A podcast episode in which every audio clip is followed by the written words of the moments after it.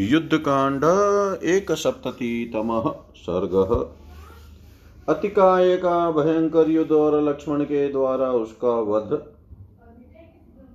स्वबलं व्यथितं दृष्ट्वा तुमुलं लोमहर्षणं, भ्रातृश्च निहतान् दृष्ट्वा शक्रतुल्यपराक्रमान्। पितृव्यहौ चापि सन्दृश्य समरे सन्निपातितो युद्धोन्मतं च मतं च भ्रातरो राक्षसोत्तमो। चुकोप च महातेजा ब्रह्मदत्वरो युधि अतिकायो अद्रिशङ्काशो देवदानवदर्पः। स भास्करसहस्रस्य सङ्गातमिव भास्वरं रथमारुह्यं शक्रारी रविद्रुद्राववानरान्। स विस्फार्य तदा चापं किरीटीमृष्टकुण्डलनाम संस्रावयामास च महाश्वनम्। तेन सिंहप्रणादेन नाम विश्रावणेन च जयाशब्देन च भीमेन वानरान्। ते दृष्ट्वा देहमात्मयं कुम्भकर्णोऽयमुत्थित भयार्ता वानरा सर्वे संश्रयन्ते परस्परम्। ते तस्य रूपमालोक्य यथा विष्णोस्त्रिविक्रमे भयादवानर्योधास्ते विद्रवन्ति ततस्ततः। ते अतिकायं समासाद्य वानरामुडचेतस शरण्यं शरणं जग्मु लक्ष्मणाग्रज माहवै। ततोऽतिकायं काकुत्स्थौ रतस्थं पर्वतोपमं ददर्श धन्विनं दूरादगर्जन्तं कालमेघवत्। स तं दृष्ट्वा महाकायं राघवस्तु सुविस्मितवानरान् सान्त्वयित्वा च विभीषणमुवाच। कौवशो पर्वतसङ्काशो धनुषमान् हरिलोचन युक्ते शस्त्रेण विशाले चन्दने स्थितः।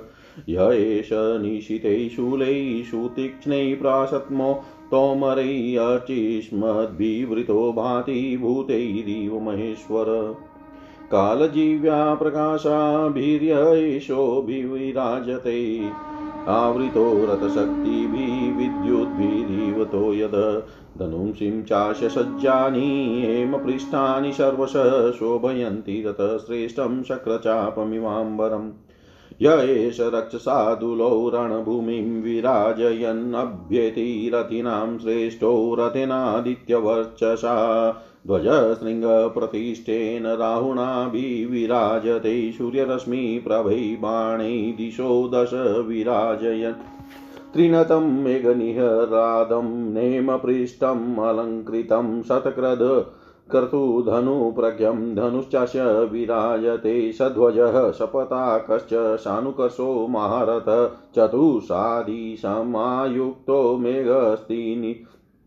मेघस्तनीतनीष्वन विशन्ति दश चाष्टौ च तुनास्य रथमास्थिता कामुकाणि च भीमाणि जाश काञ्चन पिङ्गला द्वौ च खड्गौ च पार्श्वस्थौ प्रदीप्तौ पार्श्वशोभितौ चतुरस्तत्तशूयतो व्यक्तहस्तदशायतो रक्तकण्ठगुणौ धीरो काल कालकालमहावक्त्रो मेघस्त इव भास्कर।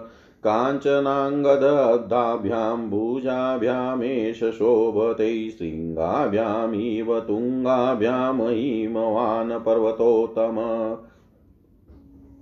कुण्डलाभ्यामुभाभ्यां च भाति वक्त्रं सुभीषणं पुनवस्वन्तर्गतं परिपूर्णो निशाकर। आचक्ष्व मे महाबाहो त्वमेनं राक्षसोत्तमं यं दृष्ट्वा वानरा सर्वे भयाता विद्रुतादिश। स पृष्टो राजपुत्रेण रामेणामिततेजसा आचक्षख्यै महातेजा राघवाय विभीषण। दशग्रीवो महातेजा, राजा वैश्रवणानुज भीमकर्मा, महात्मना, हि रावणौ राक्षसेश्वर। पुत्रो, रावणप्रतिमो बले, वृदसेवी श्रुतिधर सर्वास्त्रविदुषां वर अश्वपृष्ठे नागपृष्ठे खड्गे धनुषि कर्षणे भेदे सान्त्वे च दाने च नये मन्त्रे च समत। यस्य बाहुं समाश्रित्य लङ्का भवति निर्भया तनयं धान्यमालिन्या अतिकायमिमं विदु। एतेनाराधितो ब्रह्म तपसा भावितात्मना, अस्त्राणि चाप्यवाप्तानि रिपवश्च पराजिता। सुरासुरैरवध्य दत्तमस्मै स्वयं भुवा एतच्च कवचं दिव्यं रथश्च रविभास्वर। एतेन शतशो देवादानवाश्च पराजिताः रक्षितानि च रक्षांसि यक्षाश्चापि निषूदिता। वज्रं विष्टं भीतं येन बाणैरिन्द्रिश्य धीमता पाशसलिलराजस्य युधे प्रतिहतस्तथा। एषोऽतिकायो बलवान् राक्षसानामथर्षभ स रावणसुतो धीमान् देवदानवदर्पः। तदस्मिन् क्रियतां यत्नः क्षिप्रं पुरुषपुङ्गव पुरावानरसैन्यानि क्षयं नयति सायकै ततोऽतिकायो बलवाय प्रविश्य हरिवाहिनीं विश्वारयामास धनुर्ननाद च पुनः पुनः तं भीमवपुषं दृष्ट्वा रतस्तं रथिनां वरम् अभिपेतु महात्मानः प्रधाना एव नौकश कुमुदो द्विविधो मैन्दो नीलः शरभ एव च पादपै गिरिशृङ्गे च युगपथसमभिद्रवन्। तेषां वृक्षाश्च, शैलाश्च शरिकनकभूषणी अतिकायो महतेजाश्चि चेदास्त्रविदाम्बर ताश्चैव सर्वान् सहरिण शरै सर्वायशै बलिविव्याधाभिमुख सङ्ख्ये भीमकायो निशाचर, ते अदिता बाणवर्षेण भिन्नगात्रा पराजिता न शेकुरतिकायस्य पतिकतुं महाहवे ततसैन्यं हरिवीराणां त्रासयामास राक्षस मृगयुतमिव क्रुधो हरियोवनदर्पित स राक्षसेन्द्रो हरियुतमध्ये नायुध्यमानं निजगान कञ्चित् उत्पत्य रामं स धनुकलापि सागर्वितं वाक्यमिदं बभाषे। रथे स्थितोऽहं शरचापि चापपाणिन्न प्राकृतं कञ्चन योदयामि यस्यास्ति शक्तिव्यवसाययुक्तो ददातु मे शीघ्रमिहाद्य युध्यम् तत तस्य वाक्यं ब्रुवतो निशम्य चुकोपसौमित्री, रमित्रहन्ता अमृष्यमाणश्च समुतपपात जग्राह चापं च ततः स्मयित्वा क्रुधः सौमित्रीरुत्पत्यतुणादाक्षिप्य सायकं पुरस्तादतिकायस्य वीचकसमहद्धनु पुरयनशमहिं सर्वामाकाशं सागरं दिश ज्या शब्दो लक्ष्मणस्योग्रस्त्राशयन् रजनीचरान् सौमित्रेश्चापनिर्घोषं श्रुत्वा प्रतिभयं तदा विशिस्मयै महतेजा राक्षसेन्द्रात्मजो बलि। तदातिकाय कुपितो दृष्ट्वा लक्ष्मणमुत्थितम् आदाय निशितं बाणमिदं वचनमब्रवीत्। बालस्त्वमसि सौमित्रे विक्रमेष्व विचक्षण गच किं कालसङ्काशं माँ न हि मद्बाहुसृष्टाणां बाणानां हिमवानपि सोढुमुत्सहते वेगमन्तरिक्षमतो मही सुखं प्रसुप्तं कालाग्निं विवोधयितुमिच्छसि न्यस्य चापं निवतस्व प्राणान् जहिमद्गत। अथवा त्वं प्रतिस्तब्धो न निवर्तितुमिच्छसि तिष्ठप्राणान् परित्यज गमिष्यसि यमक्षयम्। पश्य मे निशितान् बाणान् रिपुदर्पनिषूदनान् ईश्वरायुधसङ्काशास्तप्तकाञ्चनभूषणान् एष ते सर्पशङ्काशो बाणपाश्यति शोणितं। मृगराज इव क्रुधो नागराजस्य शोणितम् इत्येव मुक्त्वा सङ्क्रुधः धनुषि सन्ददे। श्रुत्वातिकायस्य वचः सरोषं सगर्वितं संयाति राजपुत्रः। ससञ्चुकोपातिबलो मनस्वि उवाच वाक्यं च ततो महार्थम् न वाक्यमात्रेण भवान् प्रधानो न कथनात् शतपुरुषा भवन्ति। मयि स्थिते धनवनि बाणपाणो निदशय निदशयस्वात्मबलं दुरात्मन। कर्मणा शुचयात्मानं च विकथितुमहर्षि पौरुषेण तु यो युक्तः स तु सुर इति स्मृतः। सर्वायुद्धसमायुक्तो धन्वी त्वं रथमास्थितः। शरैर्वा यदि वाप्यस्त्रैदशयश्वपराक्रमम्। ततः शिरस्ते निशिते गपातयिष्याम्यहं शरै मारुतः कालसम्पक्वं वृतान्ततालफलं यथा। अद्य, अद्यते माँ का बाणास्तप्त काञ्चनभूषणा पाश्यन्ति रुधिरं गदात्राद बाणशल्यान्तरोतितं बालोऽयमिति विज्ञाय चा बालोऽयमिति विज्ञाय न चावज्ञातुमहर्षि बालो वा यदि वा वृद्धो मृत्युं जानीहि संयुगे। बालेन बालेन विष्णुना लोकस्त्रयक्रान्तस्त्रीविक्रमै लक्ष्मणस्य वच श्रुत्वा हेतुमत परमात्वत अतिकाय प्रचुक्रोध बाणं चोत्तममाददे ततो विद्याधरा भूता देवादेत्यामहर्षय गुहाकाशमात्मानस्तदयुधं दृष्टुमानगम् मागमन् ततोऽतिकाय कुपितचापमारोप्य सायकं लक्ष्मणाय प्रचिक्षेप सङ्क्षिपनीव चाम्बरम् तमापतन्तं निशितं शरमाशिविशोपमम्, अर्धचन्द्रेण चिचेद लक्ष्मणः परवीरः। तं निकृतं सरं दृष्ट्वा कृतभोगमिवोरगम् अतिकायो भृशं क्रुध पञ्चबाणान् समादधे तान् शरान् सम्प्रचिक्षेप लक्ष्मणाय निशाचर तान् प्राप्तान् शीते बाणेश्चिचेद भरतानुज शतान् छित्त्वा शीते बाणे लक्ष्मणपरवीरः आदते निशितं बाणं ज्वलन्तमिव तेजसा तमादाय धनुश्रेष्ठे योजयामास लक्ष्मणः विचकस च वेगेन विशसज च सायकं पूर्णायत विसृष्टेन शरेण नत पर्वणा ललाटे राक्षसश्रेष्ठमाजघान स वीर्यवान् स ललाटे शरो मग्नस्तस्य भीमस्य रक्षस ददृशै शोणिते नाक्तपनगेन्द्र इवाचले।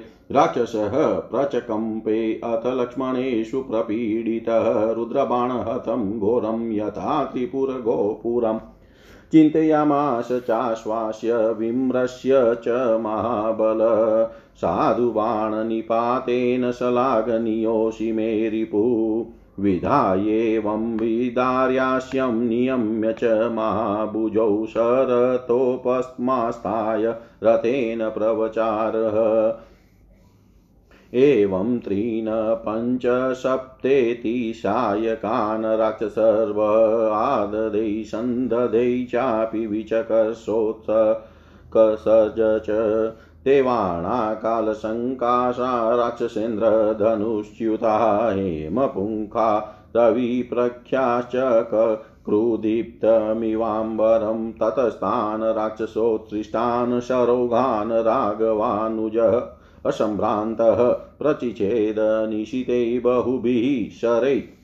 तान् शरान् युधि सम्प्रेक्ष्य निकृतान् रावणात्मज चुकोपत्रिदशेन्द्र रीजग्राहनिशितं शरं ससङ्घाय महातेजस्तेजास्तं बाणं सहोत्सृज तेन सौमित्रिमायान्तमाजघानस्तनान्तरे अतिकायेन सौमित्रिस्ताडितो युधि वक्षसि शुस्त्रावरुधिरं तीव्रं मदमिमत इव दीप।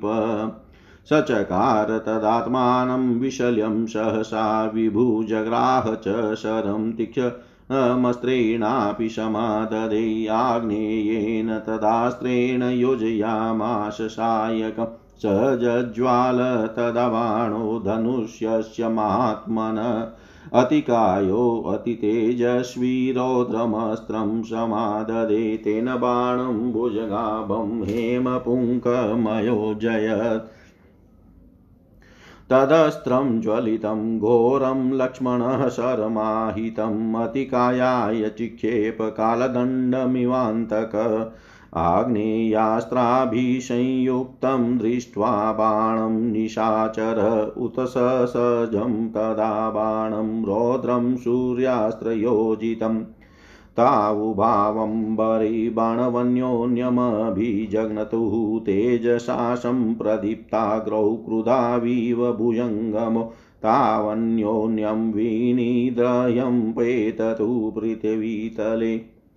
निरचीर्षो भस्मकृतो न भ्राजेते शरोत्तमो तावुभो दीप्यमानोष्म न भ्राजेते महितले ततोऽतिकायः सक्रन् सकृदस्त्वादृष्टमेशिक्मुत्सृजत ततचिचेद सौमित्रीरस्त्रे मेन्द्रेण वीर्यवान् एशिकं निहतं दृष्ट्वा कुमारो रावणात्मजः याम्येनास्त्रेण सङ्क्रुधो योजयामाश सायकम् ततस्तदस्त्रं चिक्षेप लक्ष्मणाय निशाचर वायव्येन तदस्त्रेण निजगान स लक्ष्मण अथैनं शरधाराभिधाराभिरीवतो यद। अव्यवसतः सङ्क्रुधो लक्ष्मणो रावणात्मजम्। ते अतिकायं समसाद्य कवचे वज्रभूषिते भग्नाग्रशल्याः सहसा पेतुबाणामहितले तान् मोघानभिसम्प्रेक्ष्य लक्ष्मण परवीरः अव्यवसत बाणानां सहस्रेण महायशा स वृश्यमाणो बाणो घेरतिकायो महाबल अवध्यकवचः शङ्खे राक्षसो नेव विव्यते शरं चाशी विशाकारं लक्ष्मणाय व्यपाश्रियत् स तेन विद्ध सौमित्रिमम देशे शरेणः मुहूर्तमात्रं निःसंज्ञो ह्यभवच्छत्रुतापन ततः संज्ञामुपालभ्य चतुर्भिः शायकौतमे निजगानहयान् शङ्कै सारथिं च महाबल ध्वजस्योन्मथनम् कृत्वा शर्वशेररिन्दम् असम्भ्रान्तः ससौमित्रिस्तान् शरानभिलक्षितान् मुमोच लक्ष्मणो बाणान् वदार्थं तस्य रक्षस। न शशाकरजुं कर्तुं युधि तस्य नरोत्तम अथेनभ्युपागम्य वायुवाक्यमुवाच ब्रह्मदत्तवरो हि एष अवध्यकवचावृत। ब्राह्मणैस्त्रेण विन्द्येने न मेषवध्यो हि नान्यथा अवध्य एव हि अन्येषामस्त्राणां कवची बली। ततस्तु वायो वचनं निशम्य सौमित्रिरिन्द्रप्रतिमान् वीर्यः समादधे बाणमतोग्रवेगं तद्भामस्त्र सहसा नियुज्यय। तस्मिन् वरास्त्रे तु नियुज्यमाने सौमित्रिणा बाणवरेशिताग्रे दिशश्च चन्द्रार्कमहाग्रहाश्च नभश्च तत्रासरराश चौवि। तं भ्रमणोस्त्रेण नियुज्य चापे शरं शपुं। यमदूतकल्पं सौमित्रिरिन्धारिषुतस्य तस्य ससजं बाणं युधि वज्रकल्पयन्। वज्रकल्पं तं लक्ष्मणोत सृष्टविवृधवेगं समापतन्तं श्वसनोग्रवेगं सुपणवज्रो तमचित्रपुङ्खं तदातिकायः समरे ददश तं प्रेक्ष्यमाण सहसातिकायो जगान बाणे निशितैरनेके ससायकस्तस्य सुपणवेगस्तथा तिवेगेन जगाम पार्श्वम्। तमागतं प्रेक्ष्य तदातिकायो बाणं प्रदीप्तान्तककालकल्पं जगान शक्य शक्यरिष्टिगदाकुठारैः शूलैः शरैः चाप्य विपनचेष्टः तान्यायुद्धान्यद्भुतविग्रहाणि मोगा कृत्वा ससरोरग्निदीप्तः प्रगृहं तस्यैव किरीटजुष्टं तदातिकायस्य शिरो जहार तच्छिरः स शिरस्त्राण लक्ष्मणेषु प्रमदितं द पपात सहसा भूमौ शृङ्गं हिमवतो यथा तं भूमौ पतितं दृष्ट्वा विचिता विचिताम्बरभूषणं बभुव व्यथिता सर्वै निशाचरा ते विषणन्मुखादिनः प्रहारजनितश्रमः विनेदुरुचै बहव सहसा विश्वरै विश्वरैश्वरै। ततस्तत्परितं याता निरपेक्षा निशाचराः पुरीमभिमुखा भीता द्रवन्तो नायके हते प्रहसयुक्ता बहवस्तु वानराः प्रफुल्लपद्मप्रतिमाननास्तदा अपौ अपूजयन् लक्ष्मणमीष्टभागिनं हतैरिपो भीमबले दुराशरे अतिबलमतिकायं भ्रकल्पं युधि विनिपात्य स लक्ष्मण प्रष्टः त्वरितमत तदा च स रामपार्श्वकपिनिवहेश सुपूजितो कपिनिवहेश्च सुपूजितो जगाम् अतिकाय ने देखा, शत्रुओं के रोंगटे खड़े कर देने वाले मेरी भयंकर सेना व्यथित हो उठी है। इंद्र के तुल्य पराक्रमी मेरे भाइयों का संहार हो गया है, तथा मेरे चाचा दोनों भाई युद्धोन्मत महोदर और मत महापार्श्व भी समरांगन में मार गिराए गए हैं। तब उस महातेजस्वी निशाचर को बड़ा क्रोध हुआ।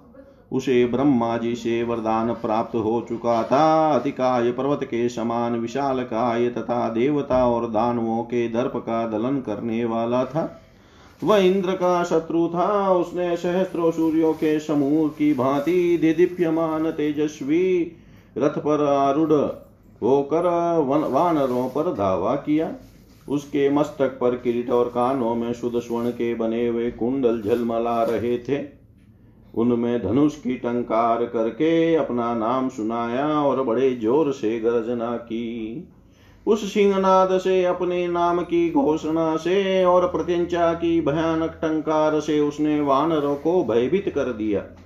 उसके शरीर की विशालता देखकर वे वानर ऐसा मानने लगे कि यह कुंभकर्ण ही फिर उठ खड़ा हो गया। यह सोचकर सब वानर भय से पीड़ित हो एक दूसरे का सहारा लेने लगे। त्रिविक्रम अवतार के समय भड़े हुए भगवान विष्णु के विराट रूप की भांति उसका शरीर देख कर वही वानर सैनिक भय के मारे इधर उधर भागने लगे। अतिकाय के निकट जाते ही वानरों के चित पर मोह छा गया। वे युद्ध स्थल में लक्ष्मण के बड़े भाई शरणागत वत्सल भगवान श्री राम की शरण में गए। रथ पर बैठे हुए पर्वताकार अतिकाय को श्री रामचंद्र जी ने भी देखा, वह हाथ में धनुष लिए कुछ दूर पर प्रलय काल के मेघ के भांति गरजना कर रहा था। उस महाकाय निशाचर को देखकर श्री रामचंद्र जी को बड़ा, भी बड़ा विस्मय हुआ। उन्होंने वानरों को सांत्वना देकर विभीषण से पूछा विभीषण हज़ार घोड़ों से जुते हुए विशाल रथ पर बैठा हुआ वह पर्वताकार निशाचर कौन है? उसके हाथ में धनुष है और आँखें सिंह के समान तेजस्वनी दिखाई देती है। यह भूतों से गिरे हुए भूतनाथ महादेव जी के समान तीखे शूल और अत्यंत तेज धार वाले तेजस्वी प्राशों और तोमरों से घिरकर अद्भुत शोभा पा रहा है। इतना ही नहीं, काल की जीवा के समान प्रकाशित होने वाली रथ शक्तियों से घिरा हुआ यह वीर निशाचर विद्युन मालाओं से आवृत मेघ के समान प्रकाशित हो रहा है। जिनके पृष्ठ भाग में सोने मड़े हुए ऐसे अनेकानेक सुसज्जित धनुष उसके श्रेष्ठ रथ की सब और से उसी तरह शोभा बढ़ा रहे हैं, जैसे इंद्र धनुष आकाश को सुशोभित करता है। यह राक्षसों में सिंह के समान पराक्रमी और रथियों में श्रेष्ठ वीर अपने सूर्य तुल्य तेजस्वी रथ के द्वारा रणभूमि की शोभा बढ़ाता हुआ मेरे सामने आ रहा है। इसके ध्वज के शिखर पर पताका में राहु का चिन्ह अंकित है, जिससे रथ की बड़ी शोभा हो रही है। यह सूर्य की किरणों के समान चमकीले बाणों से दस दिशाओं को प्रकाशित कर रहा है।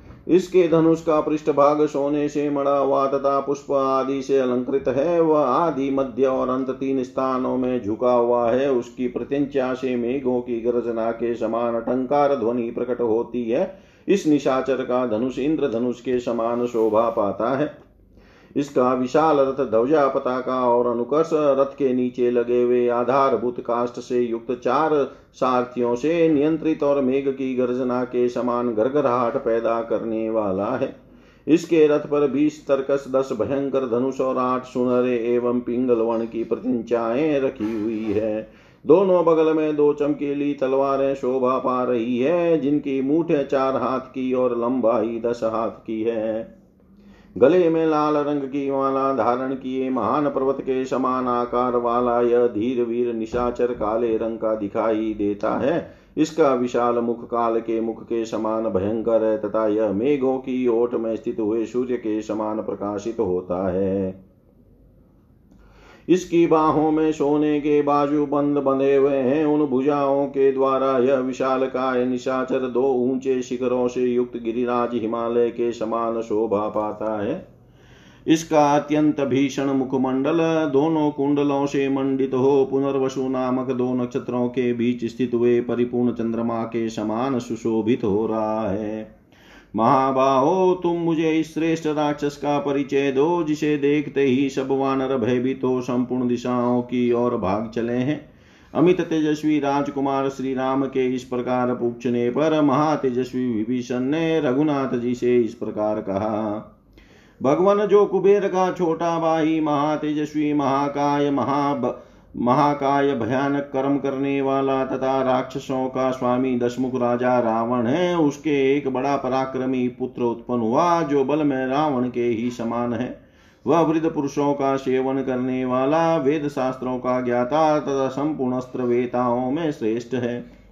हाथी घोड़ों की सवारी करने, तलवार चलाने, धनुष पर बाण का, बाणों का संधान करने प्रत्यंचा खींचने, लक्ष्य भेदने, शाम और दान का प्रयोग करने तथा न्याय युक्त बर्ताव एवं मंत्रणा देने में वह सबके द्वारा सम्मानित होता है। उसी के बाहुबल का आश्रय लेकर लंका पूरी सदा निर्भय रहती आई है। यही, वही यह वीर निशाचर है। यह रावण की दूसरी पत्नी धान्य मालिनी का पुत्र है। इसे लोग अतिकाय के नाम से जानते हैं। तपस्या से विशुद्ध करण वाले इस अतिकाय ने दीर्घ काल तक ब्रह्मा जी की आराधना की थी। इसने ब्रह्मा जी से अनेक दिव्यास्त्र प्राप्त किए हैं और उनके द्वारा बहुत से शत्रुओं को पराजित किया है। ब्रह्मा जी ने इसे देवताओं और असुरों से न मारे जाने का वरदान दिया है। ये दिव्य कवच और सूर्य के समान तेजस्वी रथ भी उन्हीं के दिए हुए हैं। इसने देवता और दानवों को सैकड़ों बार पराजित किया है। राक्षसों की रक्षा की है और यक्षों को मार भगाया है। इस बुद्धिमान राक्षस ने अपने बाणों द्वारा इंद्र के वज्र को भी कुंठित कर दिया है तथा युद्ध में जल के स्वामी वरुण को पास को भी, वरुण के पास को भी सफल नहीं होने दिया है। राक्षसों में श्रेष्ठ यह बुद्धिमान रावण कुमार अतिकाय बड़ा बलवान और देवताओं और दानवों के दर्प को भी दलन करने वाला है।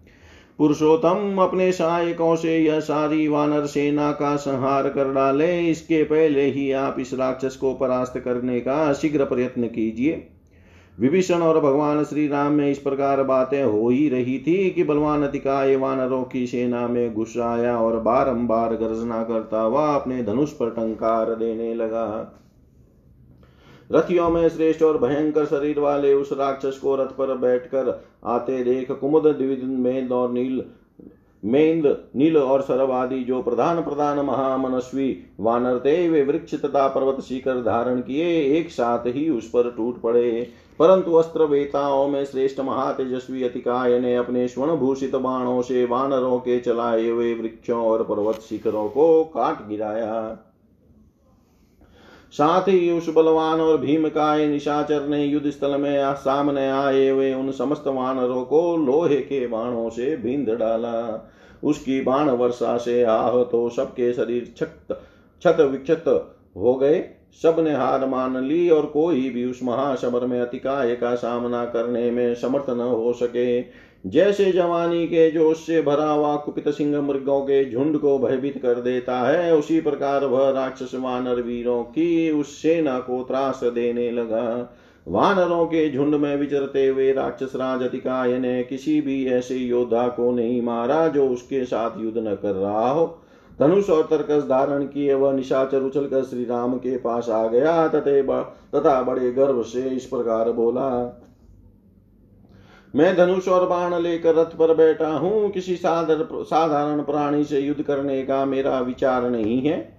जिसके अंदर शक्ति हो, साहस और उत्साह हो, वह शीघ्र यहाँ आकर मुझे युद्ध का अवसर दे।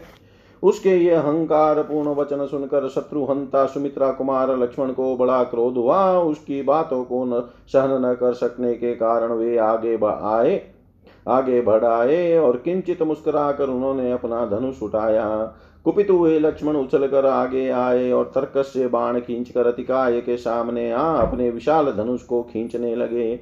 लक्ष्मण के धनुष की प्रतिंचा का वह शब्द बड़ा भयंकर था। वह सारी पृथ्वी, आकाश, समुद्र तथा संपूर्ण दिशाओं में गूंज उठा और निशाचरों को त्रास देने लगा।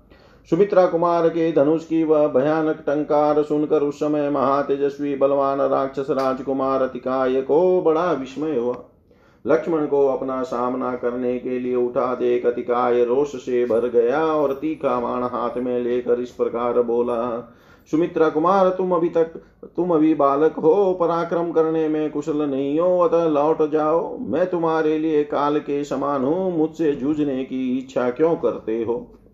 मेरे हाथ से छूटे हुए बाणों का वेग गिरिराज, हिमालय भी नहीं सह सकता, पृथ्वी और आकाश भी उसे सहन नहीं कर सकते। तुम सुख से सोई, शांत हुई प्रलयाग्नि को क्यों जगाना, प्रज्वलित करना चाहते हो? धनुष को यहीं छोड़कर लौट आ जाओ, मुझसे भीड़ कर अपने प्राणों का परित्याग न करो। अथवा तुम बड़े हंकारी हो, इसीलिए लौटना नहीं चाहता। चाहते अच्छा खड़े रहो। अभी अपने प्राणों से हाथ धोकर यमलोक की यात्रा करोगे। शत्रुओं का दर्प चूर्ण करने वाले मेरे इन तीखे बाणों को जो तपे हुए स्वर्ण से भूषित है, देखो ये भगवान शंकर के त्रिशूल की समानता करते हैं। जैसे कुपितुहा सिंह, गजराज का खून पीता है, उसी प्रकार यह सर्प के समान भयंकर बाण तुम्हारे रक्त का पान करेगा, ऐसा कहकर अतिकाय ने अत्यंत कुपित हो अपने धनुष पर बाण का संधान किया। युद्ध स्थल में अतिकाय के रोष और गर्व से भरे हुए इस वचन को सुनकर अत्यंत बलशाली एवं मनस्वी राजकुमार लक्ष्मण को बड़ा क्रोध हुआ। वे यह महान अर्थ से युक्त वचन बोले, दुरात्मन, केवल बातें बनाने से तू बड़ा नहीं हो सकता। सिर्फ़ डिंग हाँकने से कोई श्रेष्ठ पुरुष नहीं होते। मैं हाथ में धनुष और बाण लेकर तेरे सामने खड़ा हूँ। तू अपना सारा बल मुझे दिखा। पराक्रम के द्वारा अपनी वीरता का परिचय दे। झूठी से की बधारणा तेरे लिए उचित नहीं है। सूर वही माना गया है जिसमें पुरुषार्थ हो। तेरे पास सब तरह के हथियार मौजूद है। तू धनुष लेकर रथ पर बैठा हुआ है। अतः बाणों अथवा अन्य अस्त्र शस्त्रों के द्वारा पहले अपना पराक्रम दिखा ले। उसके बाद मैं अपने तीखे बाणों से तेरा मस्तक उसी तरह काट गिराऊँगा, जैसे वायु काल क्रम से पके हुए ताड़ के फल को उसके वृंत बाउंडी से नीचे गिरा देती है। आज तपे हुए स्वर्ण से विभूषित मेरे बाण अपनी नौक नौक द्वारा किए गए छिद्र से निकले हुए तेरे शरीर के रक्त का पान करेंगे। तू मुझे बालक जानकर मेरी अवहेलना न कर। मैं बालक हूँ अथवा वृद्ध, संग्राम में तो तू मुझे अपना काल ही समझ ले। वामन रूपधारी भगवान विष्णु देखने में बालक ही थे, किंतु अपने तीन ही पगों से उन्होंने समुची त्रिलोकी नाप ली थी। लक्ष्मण की वह परम सत्य और युक्ति युक्त बात सुनकर अतिकाय के क्रोध की सीमा न रही, उसने एक उत्तम मान अपने हाथ में ले लिया। तदनंतर विद्याधर भूत देवता आदित्य महर्षि तथा महामना गुयक गण उस युद्ध को देखने के लिए आए। उस समय अतिकाय ने कुपित हो धनुष पर वह उत्तम बाण चढ़ाया और आकाश को अपना ग्रास बनाते हुए से उसे लक्ष्मण पर चला दिया। किंतु शत्रु वीरों का संहार करने वाले लक्ष्मण ने एक अर्धचंद्राकार बाण के द्वारा अपनी ओर आते हुए उस विषधर सर्प के तुल्य भयंकर एवं तीखे बाण को काट डाला। जैसे सर्प का फन कट जाए, उसी प्रकार उस बाण को खंडित हुआ देख अत्यंत कुपित हुए अतिकाय ने पाँच बाणों को धनुष पर रखा। फिर उस निशाचर ने लक्ष्मण पर ही वे पाँचों बाण चला दिए। वे बाण उनके समीप अभी आने ही नहीं पाए थे कि लक्ष्मण ने के सहायकों से उनके टुकड़े टुकड़े कर डाले।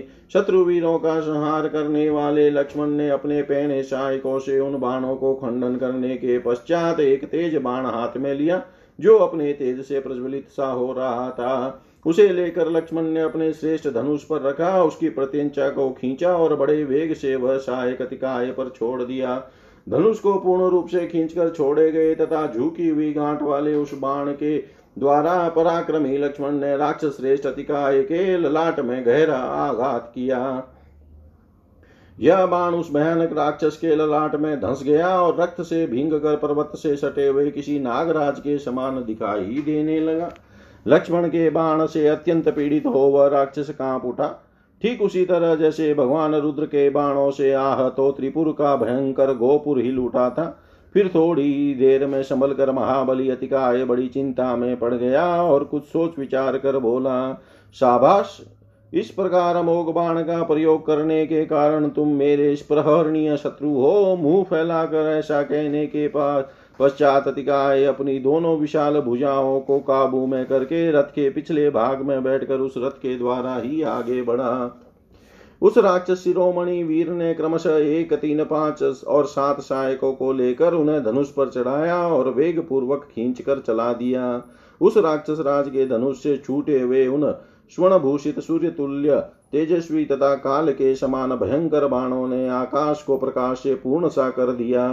परंतु रघुनाथ जी के छोटे भाई लक्ष्मण ने बिना किसी घबराहट के उस निशाचर द्वारा चलाए हुए उन बाण समूहों को तेज धार वाले बहुसंख्यक सहायकों द्वारा काट गिराया।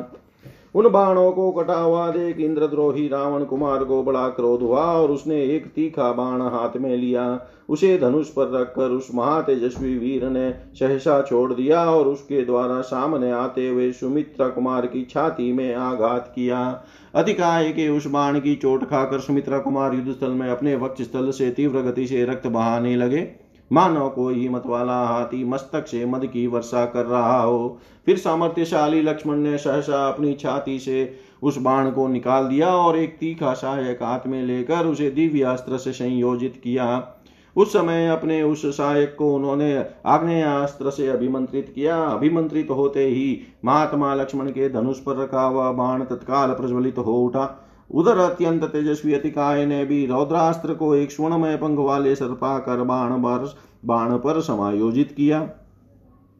इतने ही में लक्ष्मण ने दिव्यास्त्र की शक्ति के से संपन्न उस प्रज्वलित एवं भयंकर बाण को अतिकाय के ऊपर चलाया। मानो यमराज ने अपने काल दंड का प्रयोग किया हो। आग्नेयास्त्र से अभिमंत्रित हुए उस बाण को अपनी ओर आते देख निशाचर अतिकाय ने तत्काल ही अपने भयंकर बाण को सूर्यास्त्र से अभिमंत्रित करके चलाया। उन दोनों सहायकों के अग्रभाग तेज से प्रज्वलित हो रहे थे। आकाश में पहुंचकर वे दोनों कुपित हुए। दो सर्पों की भांति आपस में टकरा गए और एक दूसरे को दग्ध करके पृथ्वी पर गिर पड़े। वे दोनों ही बाण उत्तम कोटि के थे और अपनी दीप्ति से प्रकाशित हो रहे थे।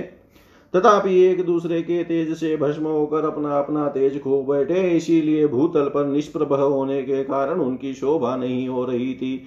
तदनंतर अतिकाय ने अत्यंत कुपित हो त्वष्टा देवता के मंत्र से अभिमंत्रित करके एक सिंह का बाण छोड़ा, परंतु पराक्रमी लक्ष्मण ने उस अस्त्र को इंद्रास्त्र से काट दिया। सिंह के बाण को नष्ट हुआ देख रावण पुत्र कुमार अधिकाय के क्रोध की सीमा न रही। उस राक्षस ने एक शायक को याम्यास्त्र से अभिमंत्रित किया और उसे लक्ष्मण को लक्ष्य करके चला दिया, परंतु लक्ष्मण ने वायव्यास्त्र द्वारा उसको भी नष्ट कर दिया। तत्पश्चात जैसे मेघ जल की धारा बरसाता है, उसी प्रकार अत्यंत कुपित हुए लक्ष्मण ने रावण कुमार अतिकाय पर बाण धारा की वर्षा आरंभ कर दी। अतिकाय ने एक दिव्य कवच बाँध रखा था, जिसमें हीरे जड़े हुए थे।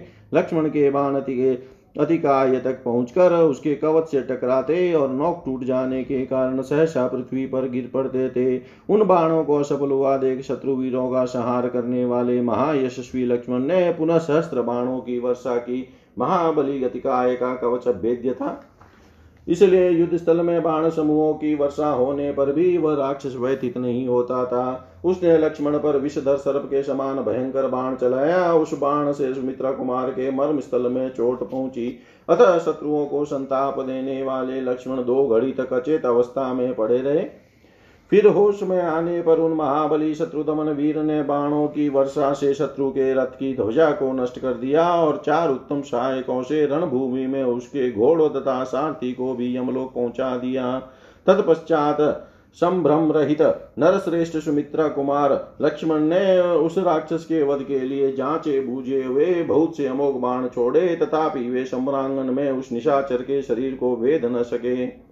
तदंतर वायु देवता के उनके पास, वायु देवता ने उनके पास आकर कहा सुमित्रा नंदन इस राक्षस को ब्रह्मा जी से वरदान प्राप्त हुआ है। यह भेद कवच से ढका हुआ है, अतः इसको ब्रह्मास्त्र से विधीन कर डालो। अन्यथा यह नहीं मारा जा सकेगा। यह कवचधारी बलवान निशाचर अन्य अस्त्रों के लिए अवध्य है।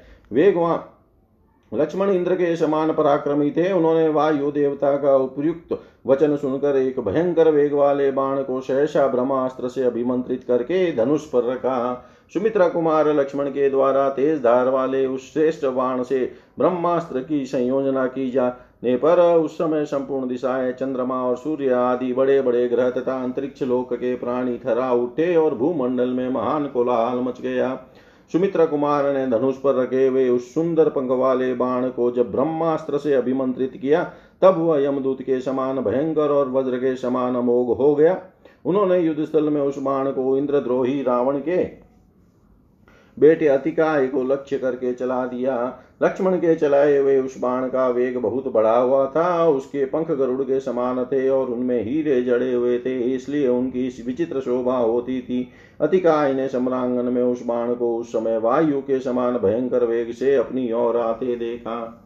उसे देख कर अतिकाय ने सहसा उसके ऊपर बहुत से पहने बाण चलाए तो भी वह गरुड़ के समान वेगशाली सहायक बड़े वेग से उसके पास जा पहुँचा प्रलयंकर काल के समान प्रज्वलित हुए उस बाण को अत्यंत निकट आया देखकर भी अतिकाय की युद्ध विषय चेष्टा नष्ट नहीं हुई। उसने शक्ति, रिष्टि, गदा, कुठार, शूल तथा बाणों द्वारा उसे नष्ट करने का प्रयत्न किया। परंतु अग्नि के समान प्रज्वलित हुए उस बाणों ने उन अद्भुत शस्त्रों को व्यर्थ करके अतिकाय के मुकुट मंडित मस्तक को धड़ से अलग कर दिया। लक्ष्मण के बाण से कटा हुआ राक्षस का वह शिरस्त्राण सहित मस्तक हिमालय के शिखर की भांति सहसा पृथ्वी पर जा पड़ा। उसके वस्त्र और आभूषण सब और बिखर गए। उसे धरती पर पड़ा देख मरने से बचे हुए समस्त निशाचर व्यतीत हो उठे। उनके मुख पर विषाद छा गया। उन पर जो मार पड़ी थी, उसके थक जाने के कारण वे और भी दुखी हो गए थे। अतः वे बहुसंख्यक राक्षस सहसा विकृत स्वर में ज़ोर ज़ोर से रोने चिल्लाने लगे। सेना नायक के मारे जाने पर निशाचरों का युद्ध विषय उत्साह नष्ट हो गया। अतः वे भयभीत हो तुरंत ही लंका पूरी की ओर भाग चले। इधर उस भयंकर बलशाली दुर्जय शत्रु के मारे जाने पर बहुसंख्यक वानर हर्ष और उत्साह से भर गए। उनके मुख प्रफुल्ल कमलों के समान खिल उठे और वे अभिष्ट विजय के भागी वीरवर लक्ष्मण की भूरी भूरी प्रशंसा करने लगे। युद्ध स्थल में अत्यंत बलशाली और मेघ के समान विशाल अतिकाय को धराशाही करके लक्ष्मण बड़े प्रसन्न हुए। वे उस समय वानर समूहों से सम्मानित हो तुरंत ही श्री रामचंद्र जी के पास गए। इतिहास से श्रीमद रामायणे, वाल्मीकि आदि काव्ये युद्ध कांडे एक सप्ततितम सर्ग सर्वं श्रीशां सदाशिवाय अर्पणम् अस्तु ॐ विष्णवे नम ॐ विष्णवे नम ॐ विष्णवे नमः।